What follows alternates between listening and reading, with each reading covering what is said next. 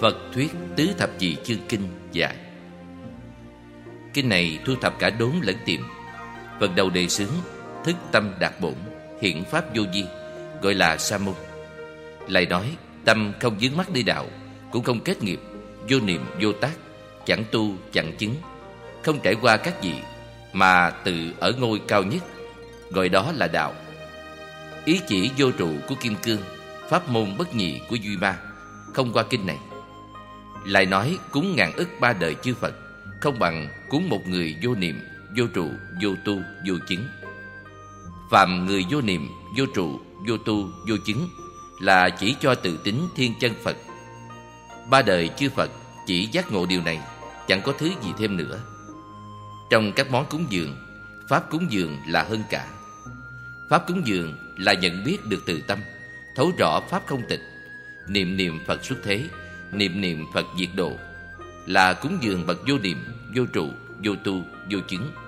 Há chạy cầu bên ngoài sao? Đó là đúng giáo. Phần giữa nêu tứ chân đạo, thập thiên hành, chê trách dục nhiễm, khuyến khích phát tịnh nghiệp. Cảnh giác thế gian không thường còn, giác ngộ mọi nguyện quá, đó là tìm giáo. Phàm dục nhiễm không bỏ, ắt tịnh hành khó thành. Tịnh hành khó thành ắt bổn minh không phát. Nên nhắc đi nhắc lại tu tập trừ bỏ ái dục để trợ lực cho hành đạo thủ chân. Phải quay về vô ngã hiểu rõ vô ngã cấu quế nơi tự tâm hết thường quan hiển hiện. Đó gọi là hiểu vô di pháp song người thế luôn luôn tham trước hữu di không bỏ ái dục. Vì sao? Do không biết mạng người vô thường, thế giới quyện quá hưởng cái vui dây lát, chịu cái nạn ngàn năm. Giao mật đuốc gió, Lời ấy thống thiết. Nếu là kẻ có chí trường phu, Ai mà không nao lòng tỉnh xét? Kinh nói, Những lời Phật dạy, Thí như ăn mật giữa bên đều ngọt. Người học hết tâm nơi đây ắt ngũ bộ các kinh, Đều có cửa ngõ mà vào vậy Học đạo dân bành tế thanh, viết. Chú thích một, Bất nhị pháp môn. Lý nhất thật như như bình đẳng, không có bỉ thử khác biệt, gọi là bất nhị. Bồ tát ngộ nhập lý nhất thật bình đẳng, gọi là nhập bất nhị pháp môn. Lý bất nhị không hai, là quỷ phàm của phật đạo nên gọi là pháp. Chúng thánh do đây mà thu nhập nên gọi là môn phật giáo có bốn dạng tám ngàn pháp môn. Pháp môn bất nhị hơn hết, vì trực kiến được thánh đạo vậy. Kinh duy ma ghi, văn thù sư lợi hỏi di ma cật, sao gọi là pháp môn bất nhị? Duy ma im lặng không đáp, văn thù nói, lành thay lành thay, chẳng còn ngôn ngữ văn tự, mới thật là pháp môn bất nhị vậy. Thập nhị môn luận sớ thượng, tịnh danh lấy lý làm môn nhất đạo thanh tịnh nên gọi bất nhị. Cực chân khả quỷ gọi là pháp. Chí diệu hư thông gọi là môn. Hai, thiên chân phật, tên khác của pháp thân phật, ý chỉ tự tính vốn đủ của chúng sinh. Tức thiên chân độc lãng vậy. Thiên chân là nói bản thể bất sinh. Người học đạo ngộ được thiên chân ấy. Ắt thấu suốt rõ ràng xưa nay không có sinh tử niết bàn phàm thân cũng chính là thân đại giác đó gọi là thiên chân độc lãng. Chứng đạo ca pháp thân giác liễu vô nhất vật. Bổn nguyên tự tính thiên chân phật. Pháp thân đã ngộ không còn vật tự tính sẵn là Phật thiên chân. Tông cảnh lục quyển 16 Tổ Phật cũng chỉ tâm này mà thành quả Phật Cũng gọi là thiên chân Phật. Pháp thân Phật, tính Phật, như như Phật ba, Đốn giáo. Đốn giáo và tiệm giáo gọi chung là nhị giáo, Gồm có ba nghĩa.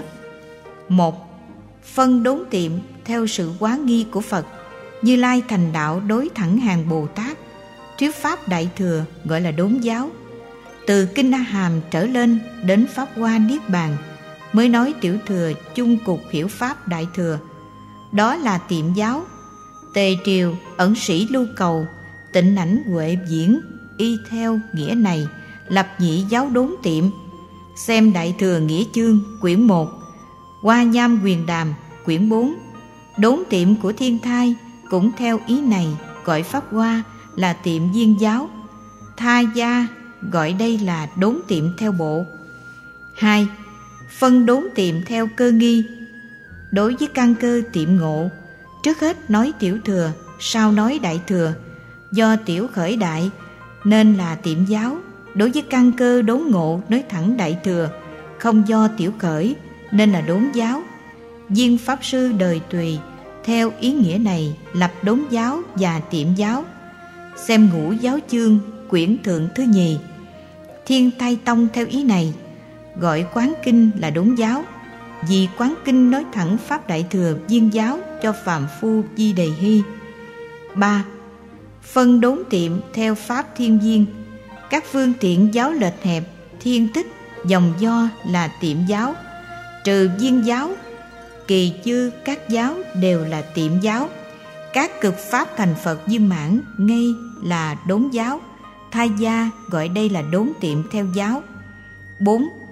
Tứ chân đạo tức tứ chân đế hay tứ thánh đế là tứ đế khổ tập diệt và đạo lý này là chân chính nên gọi là chân đế, là kiến giải của thánh nên gọi là thánh đế. Kinh niết bàn quyển 15 tôi cùng các vị, xưa vì không thấy tứ chân đế nên phải lưu chuyển trong biển khổ sinh tử. Nếu thấy được tứ đế, ắt dứt được sinh tử.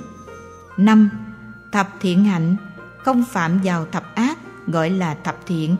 Thập ác gồm sát sinh, trộm cắp, dâm dục nói láo, nói theo dệt, nói lưỡi đôi chiều, nói thô ác, tham dục, sân khuể và si mê. Thiên thai nói, thập thiện có hai thứ là chỉ và hành. Chỉ tức ngưng ác trượt không não loạn theo nó nữa. Hành tức tu hành thắng đức, lợi lạc cho hết thảy. Cả hai chỉ và hành đều gọi là thiện. Thiện có nghĩa thuận lợi, ngừng điên đảo quay về chân tức đảo quy chân, gọi là thuận lý. Chỉ là dừng ác, không cho đảo điên nữa. Hành là quay đầu về với thắng đạo. Tiệm quy thắng đạo, nên cả hai chỉ và hành đều gọi là thiện. Có khi thêm chữ đạo là hàm ý đưa đến lạc quả. Sáu tiệm giáo, xem chú thích ba. Bảy, ngũ bộ. Ngũ bộ đại thừa kinh do thiên thai đại sư tuyển định trong các kinh đại thừa phân làm ngũ bộ gồm hoa nghiêm kinh đại tập kinh đại phẩm bát nhã kinh pháp hoa kinh niết bàn kinh pháp hoa quyền nghĩa ghi cứu cánh đại thừa không qua các kinh hoa nghiêm đại tập đại phẩm pháp hoa và niết bàn 8. Bành Tế Thanh từ năm 1740 đến năm 1996. Tên thật là Thiệu Thăng, tự dưỡng sơ, hiệu xích mộc. Lại còn hiệu là Tri Quy Tử và Nhị Lâm Cư Sĩ. Tế Thanh là pháp danh khi thọ Bồ Tát giới.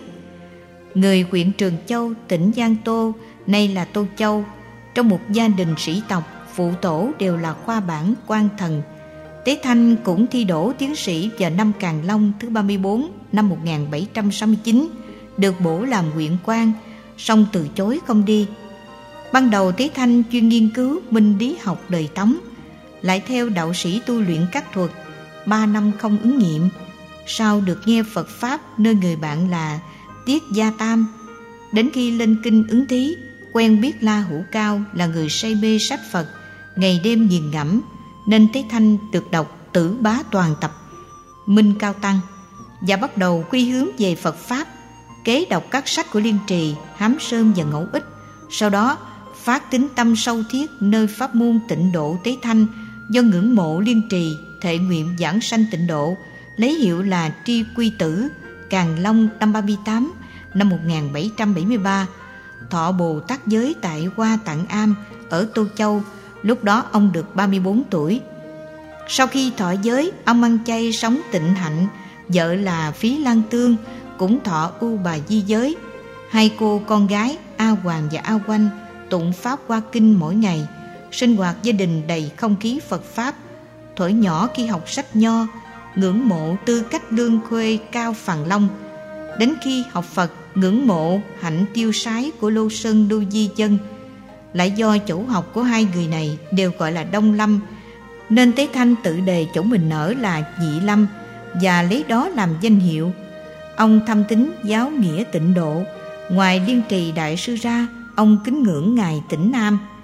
Lại giao du luận đạo với Hồng Loa Sơn Triệt Ngộ ở Bắc Kinh, Cao Mân Tự Chiếu Minh ở Dương Châu, Thiên Mục Sơn Lữ Đình ở Triết Giang. Càng Long năm 50 năm 1785, ông tịnh cư ở Văn Tinh, Cát, Tô Châu, chuyên tu nhất hạnh tam muội, nhất tâm niệm Phật. Ông lại gom góp các bản văn tự, nguyện văn, đề tựa của ông lại thành tập sách gọi là nhất hạnh cư tập. Tế Thanh thường đóng cửa niệm Phật, phát nguyện hồi hướng. Giảng niên thường cùng dâm dị bạn đạo tịnh tu ở Hàng Châu, Gia Khánh, nguyên niên 1796, niệm Phật an tường mà mất, thọ 57 tuổi. Tế Thanh góp phần rất lớn cho Phật học thổi đó. Ông bị ảnh hưởng mạnh mẽ nơi các kinh quan nghiêm, bát nhã và tứ thập nhị chương. Ông xưng tán các bộ kinh này như tiếng thác chảy, như chuông ngân trong đêm vắng, khiến người tỉnh thức. Tuy chuyên tu tịnh độ, song ông đọc khắp các kinh luận, từng viết các bài hậu ký của hơn 30 bộ kinh như Tứ Thập Nhị Chương, Quán Kinh, Lăng Nghiêm, Duy Ma, Hoa Nghiêm, Kim Cương, Di Giáo để giới thiệu hoặc trình bày chỗ kiến giải. Sau khi xem kinh, ông rất chú trọng sự nghiệp phúc điền và bi điền, thường trợ giúp người bần cùng cô thế, in kinh, trai tăng, phóng sinh, bố thí.